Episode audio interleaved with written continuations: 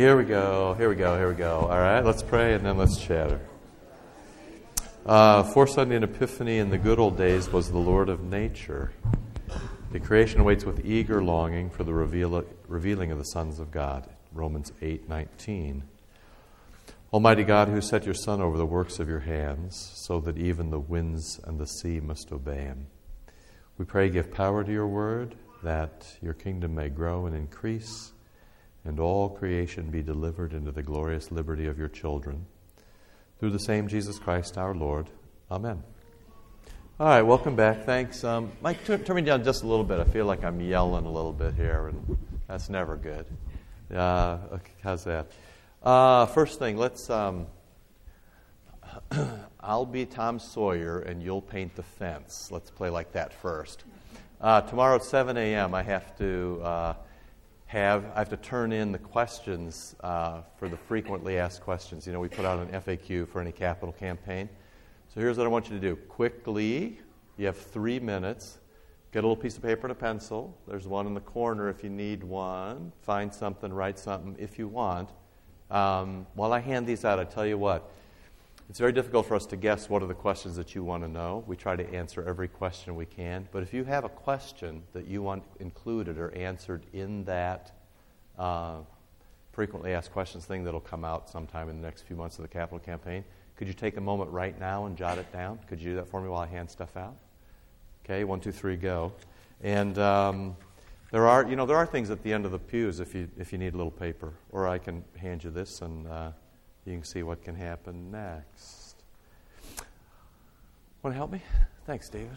You're a good guy. There you go. Uh, let's see.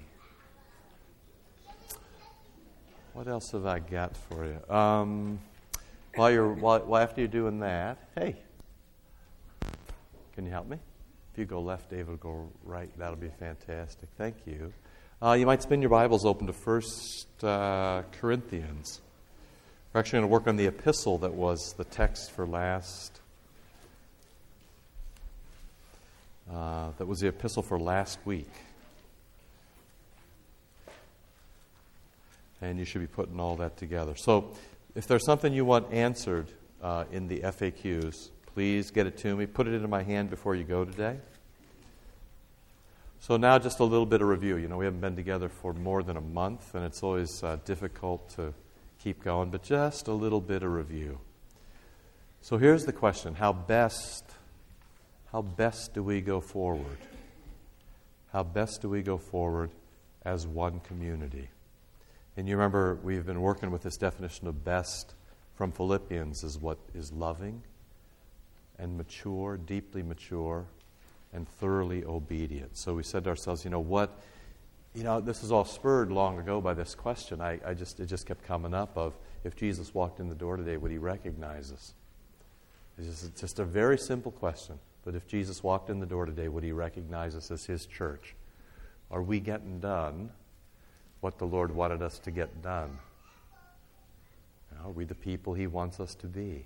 So, uh, another way to set that is do, are we doing our best? And, um, you know, how, how are we doing together as a community, rejoicing and praying and thinking and trying to figure out what it is that we should do? And you, you know that we are free in some things. We're, you know, there's some things we're not free to do. We're not free to hoist ourselves up to God. But in the church, there's some things we are free to do. We can shape the reality that lies before us.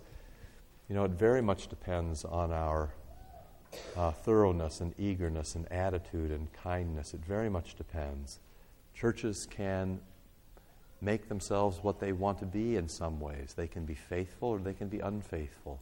They can be um, interested in others or not at all. Okay? So, and as we shape that reality, uh, I've tried to urge you then to think about we rather than I. Um, it's strange, you know, this capital camp thing is, is such a good experience in so many ways. You know, we call people and ask them to volunteer. Many, many people say yes. Um, and then there are some people who say, well, no, we're not, we're not really on board with that, so we won't be doing anything. Which I've come to think is probably an impossible answer. in your family, um, or when you grew up with your brothers and sisters, um, how does it work for your family when you say, uh, okay, that was a great dinner. Um, let's clear the dishes, put things back in the refrigerator, and you know, sort of mop things up. And everybody stands up, and, and you know, one person goes to the dishwasher, another person goes to the refrigerator, another person goes to the sink, and then one person um, goes to watch TV. How does that work in your family? Make everybody happy? Everybody feel good about that, you know? Say, and then how do you feel when they reappear at the next meal and do it again? And they reappear at the next meal and do it again. So are they on board or are they not on board? Well, they're on board with some things like eating, right, and heat, and toilet paper, and, uh, you know. But so it's, it's, it's very odd for me. I guess, I, guess I want to I want to lead by saying nobody has a choice whether they want to be on board. If you're going to come back and sit down, you're on board. If you're going to park here, you're on board. If you ever call a pastor, you're on board. If you put your kid in the school, you're on board. If you send them to Sunday school, you're on board. If you come in this building and breathe, you're on board. It is we, not I. You don't have a choice. That's what the church is. That's what we is rather than I.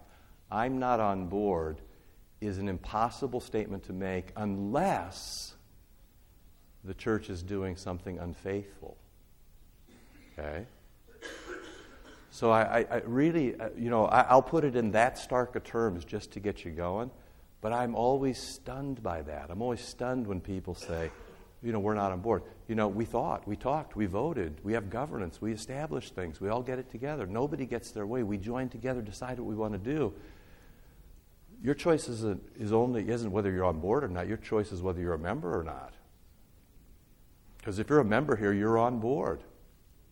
And it doesn't work in it. You go to work during the day. If you go to work during the day, and um, you know, let's say you have a project due. My favorite commercial right now is the one where the guy says, uh, you know, uh, you. He says, you, you, keep. I wish I could remember it all, but it's like, uh, you, what is it? Yeah, keep feeding me bad information. He says, You keep being paranoid. No problem. Keep not living up to your skill. You, you know what I'm talking about? That's my favorite commercial on TV. And they say, I'm going to Kinko's to get it done.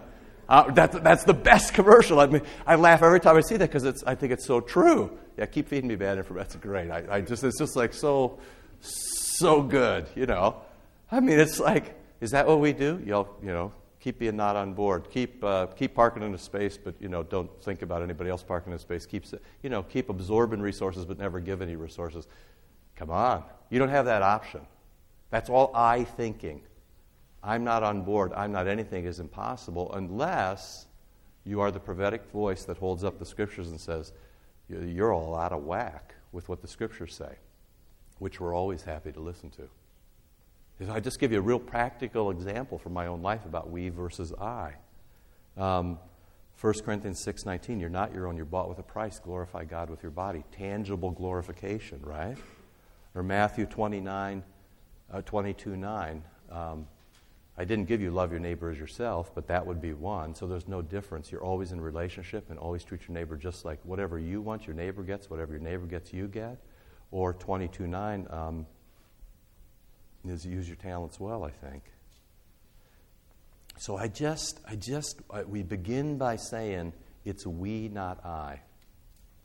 If nobody here ever started a sentence again with I for the next five years, we'd be a better place for it. You know, what is it that we're doing? And so then, you know, the very practical question is what is it that we're doing together in this place? And you have to ask yourself if Jesus were here, what would he be doing? And part of the answer is if Jesus were here, what he would be doing is celebrating the sacrament and preaching to us that he was the fulfillment of all Scripture and he'd be tangibly feeding and healing and caring for people but if he had to choose, he would fall back to preaching and delivering the sacrament. There's all sorts of people who can heal you. There's all sorts of people who can do miracles. You know, there's all sorts of people like that. The big news about Jesus is that he delivers his word and sacrament, and then he'll also heal you too. He's good for your legs. good for your ears, good for your bad heart. Yeah. So, what would Jesus be doing? He'd be given word and sacrament. Now, if Jesus were here, what would we be doing? And that is the great freedom of the church that we all together say, what do we want to do? Know, there was a time, for example, when we said, whoa, we got a load of people, uh, you know, in the, of, of school age on the waiting list.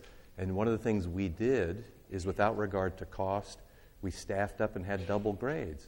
It's a great idea. We ran kind of the pig through the python for a couple of years, right? It was a very practical, strategic thing that we did because we thought it would be good for us and for all of our community. Okay? So you need to separate in all this thinking of what we do, what is principle, the non negotiable thing. That's word and sacrament faithfully delivered, and strategy. How, in this time in this place, with this group of people and these resources, and all your attitudes and all your thoughts and all your feelings and all your families and all the things pushing and pulling on you, and against that, your ability to be calm and think clearly, even though the world is a whirl. What is it that we together should do? And I just can't emphasize it to you enough that I'm not part of it is not an option. We were created for relationship. Man was created for relationship with God. And when God looked at Adam alone, he said, This isn't good. You remember creation? He looked at creation and said, This is very good at the end. But it wasn't good until everybody was in a relationship. You are not your own. You're oriented always to God and your neighbor. And I'll give you the punchline now. It is impossible for you to develop as an individual completely. It is impossible for you to be what the Lord seeks for you to be outside community. It is impossible. And further, individuals do not make community. Community makes individuals. You cannot make yourself all that God intends in isolation. You cannot. Because you weren't created that way. Your heart yearns for relationship with God and with other people. Just the, the, the, the, the, number of religions in the world, you know, is just is, is natural proof that we're irrevocably religious. You know, we, we just want to be in relationship with God. And frankly, um, our need for love, our need for care, our need for talk, even our need for beauty are all proofs that we need to be in relationship with other people. You will not find your whole self. You'll not find what you're meant to be in isolation. You will not find it as an individual. And a group of individuals do not make a community. That's occasionally we have people say the silliest thing about the Holy Supper. Well, we'll all go to the Holy Supper together and then we'll be a community. This is, this is absolute backward nonsense if you read your scriptures. The scriptures say you go to the supper and God makes you a community. Individuals don't make the supper, the supper makes individuals. It makes them into a community. Community is a divine gift to be cherished. And, uh, you know, once you're baptized, you're in. Once you're suppered, you're in. Once you're absolved, you're in. Once you pray together, you're in. It's our Father, plural. Our daily bread, plural. Right? Our everything together. That's what it means to be one. That's what it means to be body. That's what it means to be congregation. That's what it means to be church. And anything less is really unrecognizable to Christ. Um, I just, you know, I, don't, I don't know how to say it except just to push you through, and we'll read it from the text here in a moment.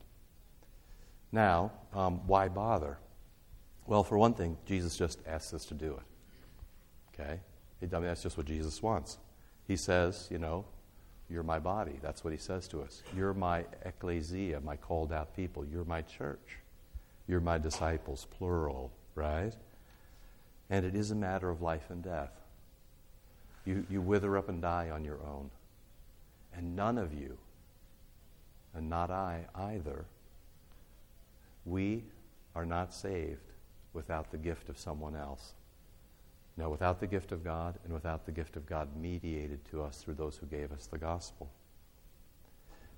The other side of that coin is that what we're meant to do is explode in thankfulness from the Eucharist uh, which means thanksgiving. You know, Eucharistia is gratitude, thanksgiving, rejoicing, tied to the word um, charis for grace. All the gift words, it's very interesting in Scripture, all the, gift words and the thanksgiving words have the same root. They're all tied together. It's this giving, receiving, um, having and being thankful. You can't sort of separate those things. You know, just like you can't separate individuals from community. You're born into community. You're born not of yourself, not of your choice. Uh, you know, you didn't appear out of thin air. You're born from two other people. And you're born into a family. And in the church, you're, born, you're reborn into a community. That's who you are. So it is impossible to assert your own will. I want this, I want that. This is what I'm going to do. I'm in, I'm out. I think I told you my favorite story elder for, ever from an elder is, you know, the guy who's committing adultery says, Don't bother me to the elders. Don't bother me. I'm not in the church anymore. And the elder says, We tell you when you're in, and we tell you when you're out. you know what? We tell you, we tell you when you're in. The end of the baptismal formula, what do we do? We welcome you into the Lord's family. That's what we do. The pastor has just acted on behalf of Christ and the community and then everybody says, We welcome you. You're part of us. And at excommunication, we say, We don't welcome you anymore, but we wish you'd come back in. But any place in between, you're in, and that's it. And yes, things are discussed, and yes, there's push and pull. I mean, you know, if you don't think there's push and pull and discussion in this kind of, you know, congregation, you just got to just got to come to one meeting. You know, you just got to come to a meeting sometime. You know, it's, it's remarkable stuff. All right? So, and then I tried to press you on why such a thing would happen. I'm trying to press you toward a Christological basis for all this. One is that Christ is present, bodily, sacrament- sacramentally, tangibly present. I mean, if you don't think there's a tangible payoff in Scripture, then you don't know about the cross. Because the cross is the tangible payoff in flesh and blood, that's the way he chooses to save us. So, one, of course, he's here. The word becomes flesh. You're all, you're all God, all that. And that, that the Christ is really God. You know, that he delivers the divine love and relationship to us. I'm turning the page and going to point four. The part that is harder for us to imagine is that Christ embodies us. Okay? That means a couple of things. That means the person to your right and the person to your left when you look at them, you look at Christ. You know, you're Christ seeing in them Christ. That's what's going on. We are little Christ to each other, says Luther. Okay? So you can't, and I, you know, I've, I've rung this bell a thousand times here, so I'm going to kind of move on after I say it to you again, but really, the people in this room and the people in this congregation and the people in the larger church, when you look at them, you see Christ. With Christ's eyes, you see Christ in them because God has made them part of the community through the gifts of Christ, of word and sacrament. So Christ embodies us. I think that we're past that. I mean, I think you've got that. The point now is, knowing that, the question is, how are you going to act? If it is in fact true that Christ embodies us, that I am Christ to you and you are Christ to me, and that is the fundamental relationship between us.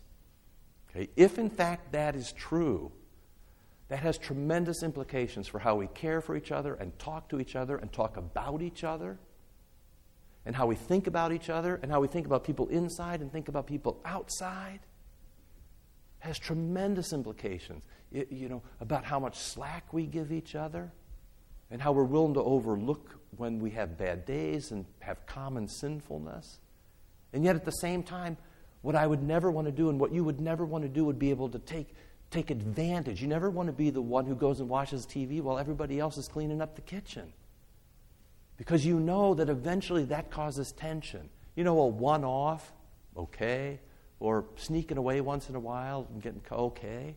But on a daily basis, that's a, when people don't pull their own weight in families, at work, in churches, when people don't pull their own weight, eventually that creates angst. And we almost institutionalize it by talking about something like an 80 20 rule. You know, that 20% of the people do 80% of the work.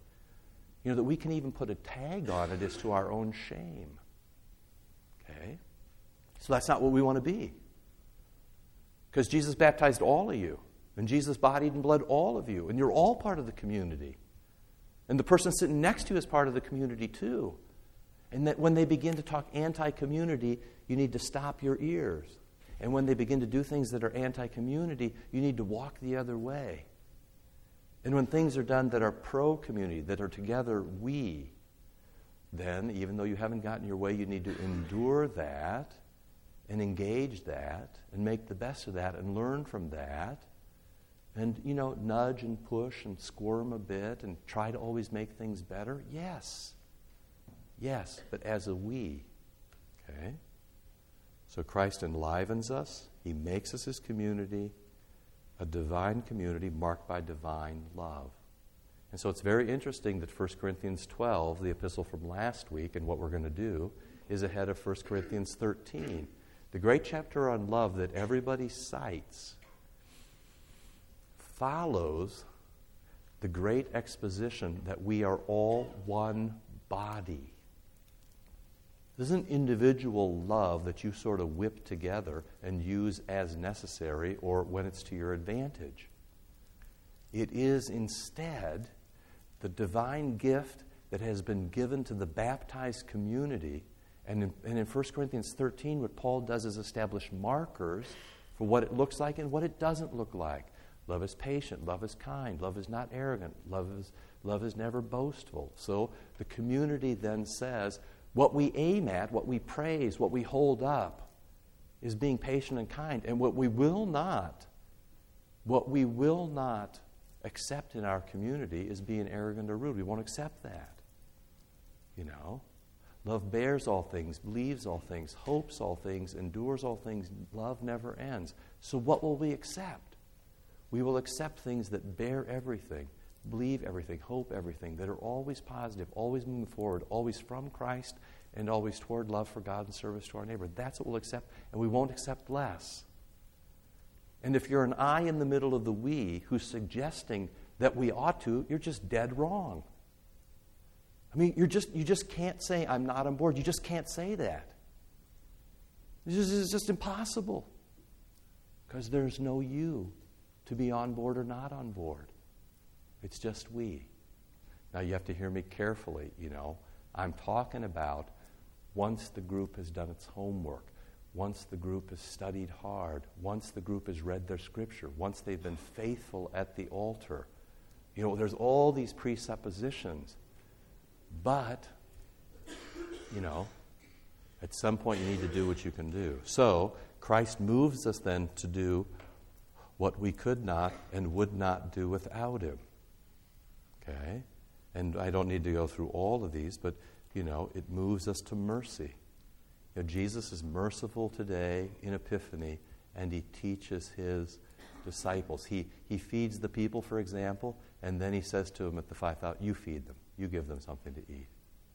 Or he preaches them, and then midway through the gospel, um, he sends them out two by two and he gives them instructions. Don't take anything. You know, don't wear shoes. You know, just a high and a by is sufficient. If they won't accept you, shake the dust off your feet and move on. Then come back, and they come back and say, "We saw, we saw Satan fall like lightning from heaven." Okay. So what Jesus does is groom people like you and like me into doing His work. It's not about He does acts of mercy so we can lie around and watch TV. It's about He does acts of mercy so that we learn to do acts of mercy. He speaks kindly, so we learn to speak kindly. He speaks thoroughgoing law when there's sin, so we learn to speak thoroughgoing law when there's sin. He says about the supper, do this over and over and over again, and so we do. He says about baptism, make disciples doing it this way.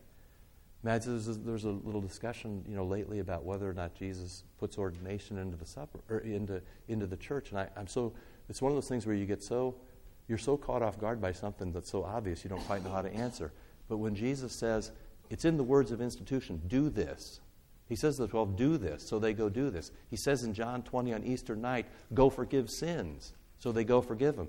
He says in Matthew 16, if you forgive sins, they're forgiven. If you don't forgive sins, they're not forgiven. Right? He says, go and make disciples by baptizing and teaching. Go, go, go, go, go. That is the institution of his ministry in the church, and he gives it to the church as a gift. This is not, this is not optional equipment. This is what we do as the church. So we mimic words of mercy. Now, this is the specific things we've done. I'm at the third point under five. We mimic the words of mercy. Jesus taught us how to speak to people. Think of it this way Jesus taught us how to speak to people who are caught in adultery in John 8. That's what he's doing there.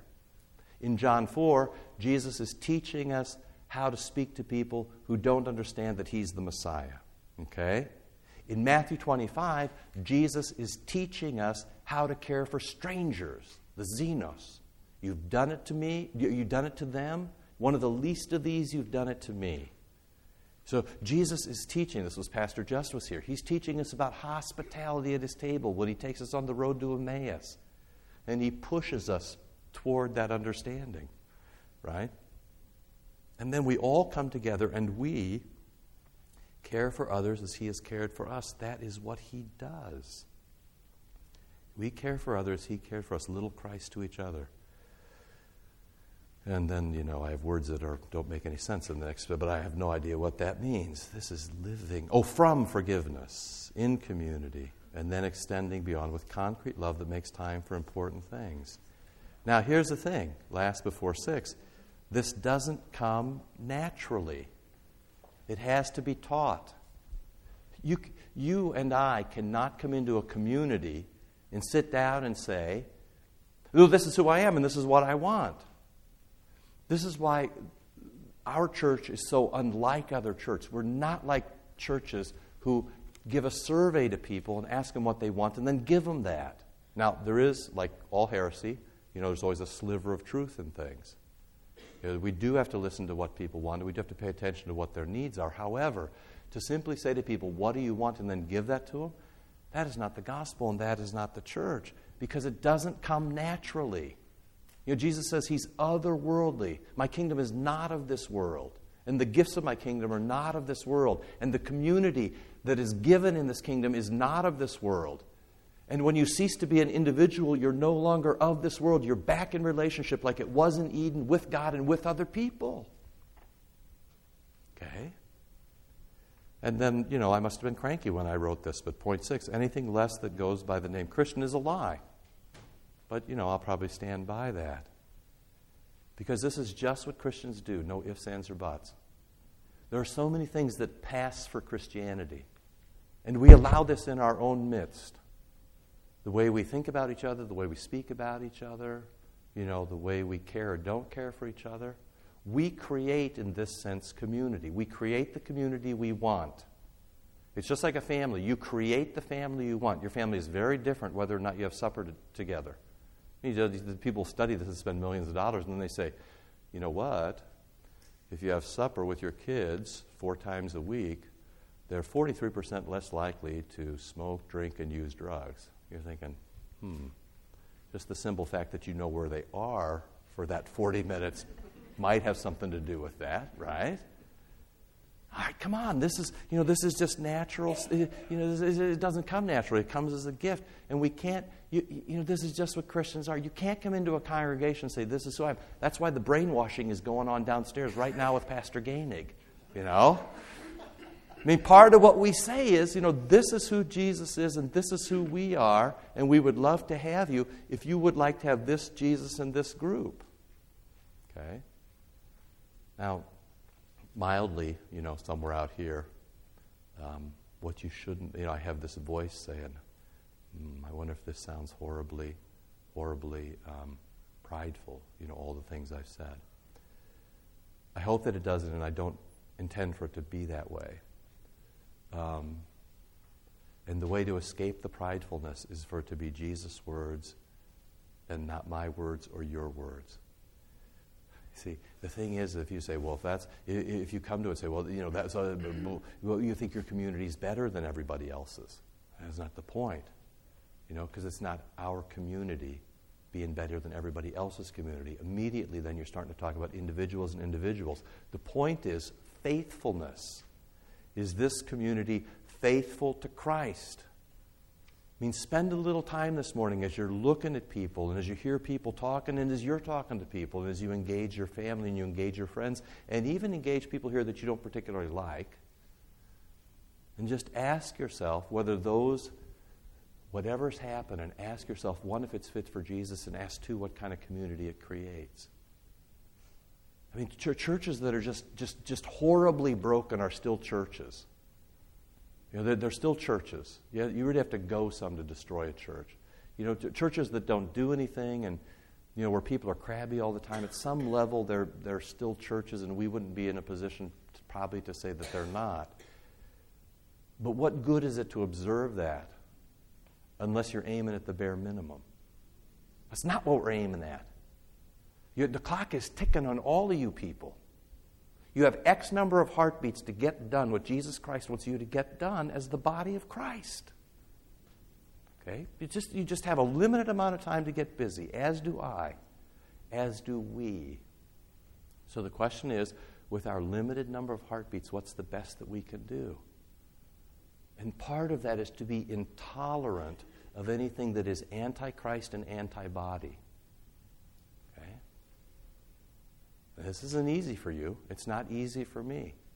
It is not easy to, you know, subsume your will, you know, two steps down, not only to Christ, you know, all sorts of people can do that.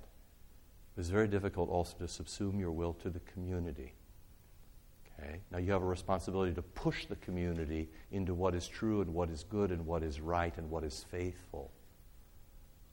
But nevertheless, as part of the community, you don't have a choice to say, I think or I won't, or, you know, unless the community has gone horribly astray. I'll just give you that as a thesis to test. I think it's completely important for us. Hmm. I'm out of time. All right, I'll tell you what. Um, I think that I got my heart rate up to 121 into my peak zone during that. Feeling good about that so uh, more than 30 minutes. So uh, you might just you might just have a thought about that, and you might see if you could prove me wrong. Um, that would be a helpful thing because if in fact what I'm saying is true, we just are thinking about everything differently, and everything is going to kick up about three notches. Okay, it just is. A, it's just a. It's just a. This is all about what I mean about a capital campaign being a spiritual exercise and not about the money. I could care less about the money. I wish I had $50 million so I didn't have to worry about having $50 million. It's not about the money, it's about the Lord extracting everything He can from you for the good of His kingdom. That's what it's about, and that's all it's about. Okay? And just let me just put this out here early. Success or failure in this is not going to be measured by if we do or don't get the building. I just want to be very clear about that. That's not success or failure.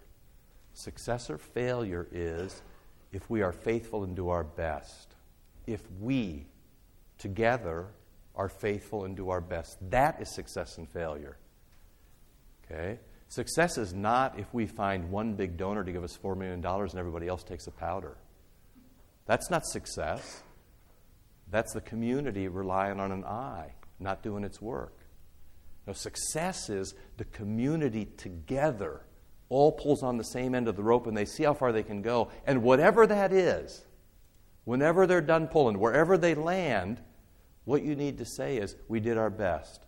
So success gets defined in the church's best effort, and best gets defined as agape, maturity, and obedience.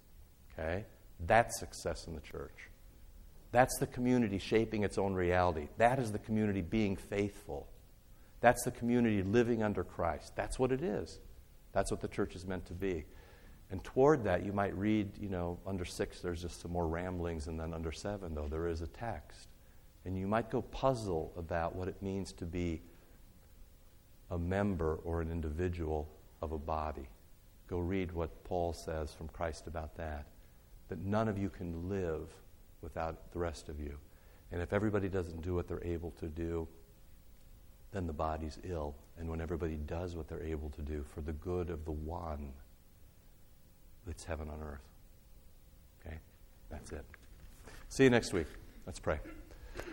Our Father, who art in heaven, hallowed be thy name. Thy kingdom come, thy will be done, on earth as it is in heaven. Give us this day our daily bread, and forgive us our trespasses, as we forgive those who trespass against us and lead us not into temptation, but deliver us from evil. For thine is the kingdom, and the power, and the glory, forever and ever. Amen. Thank you.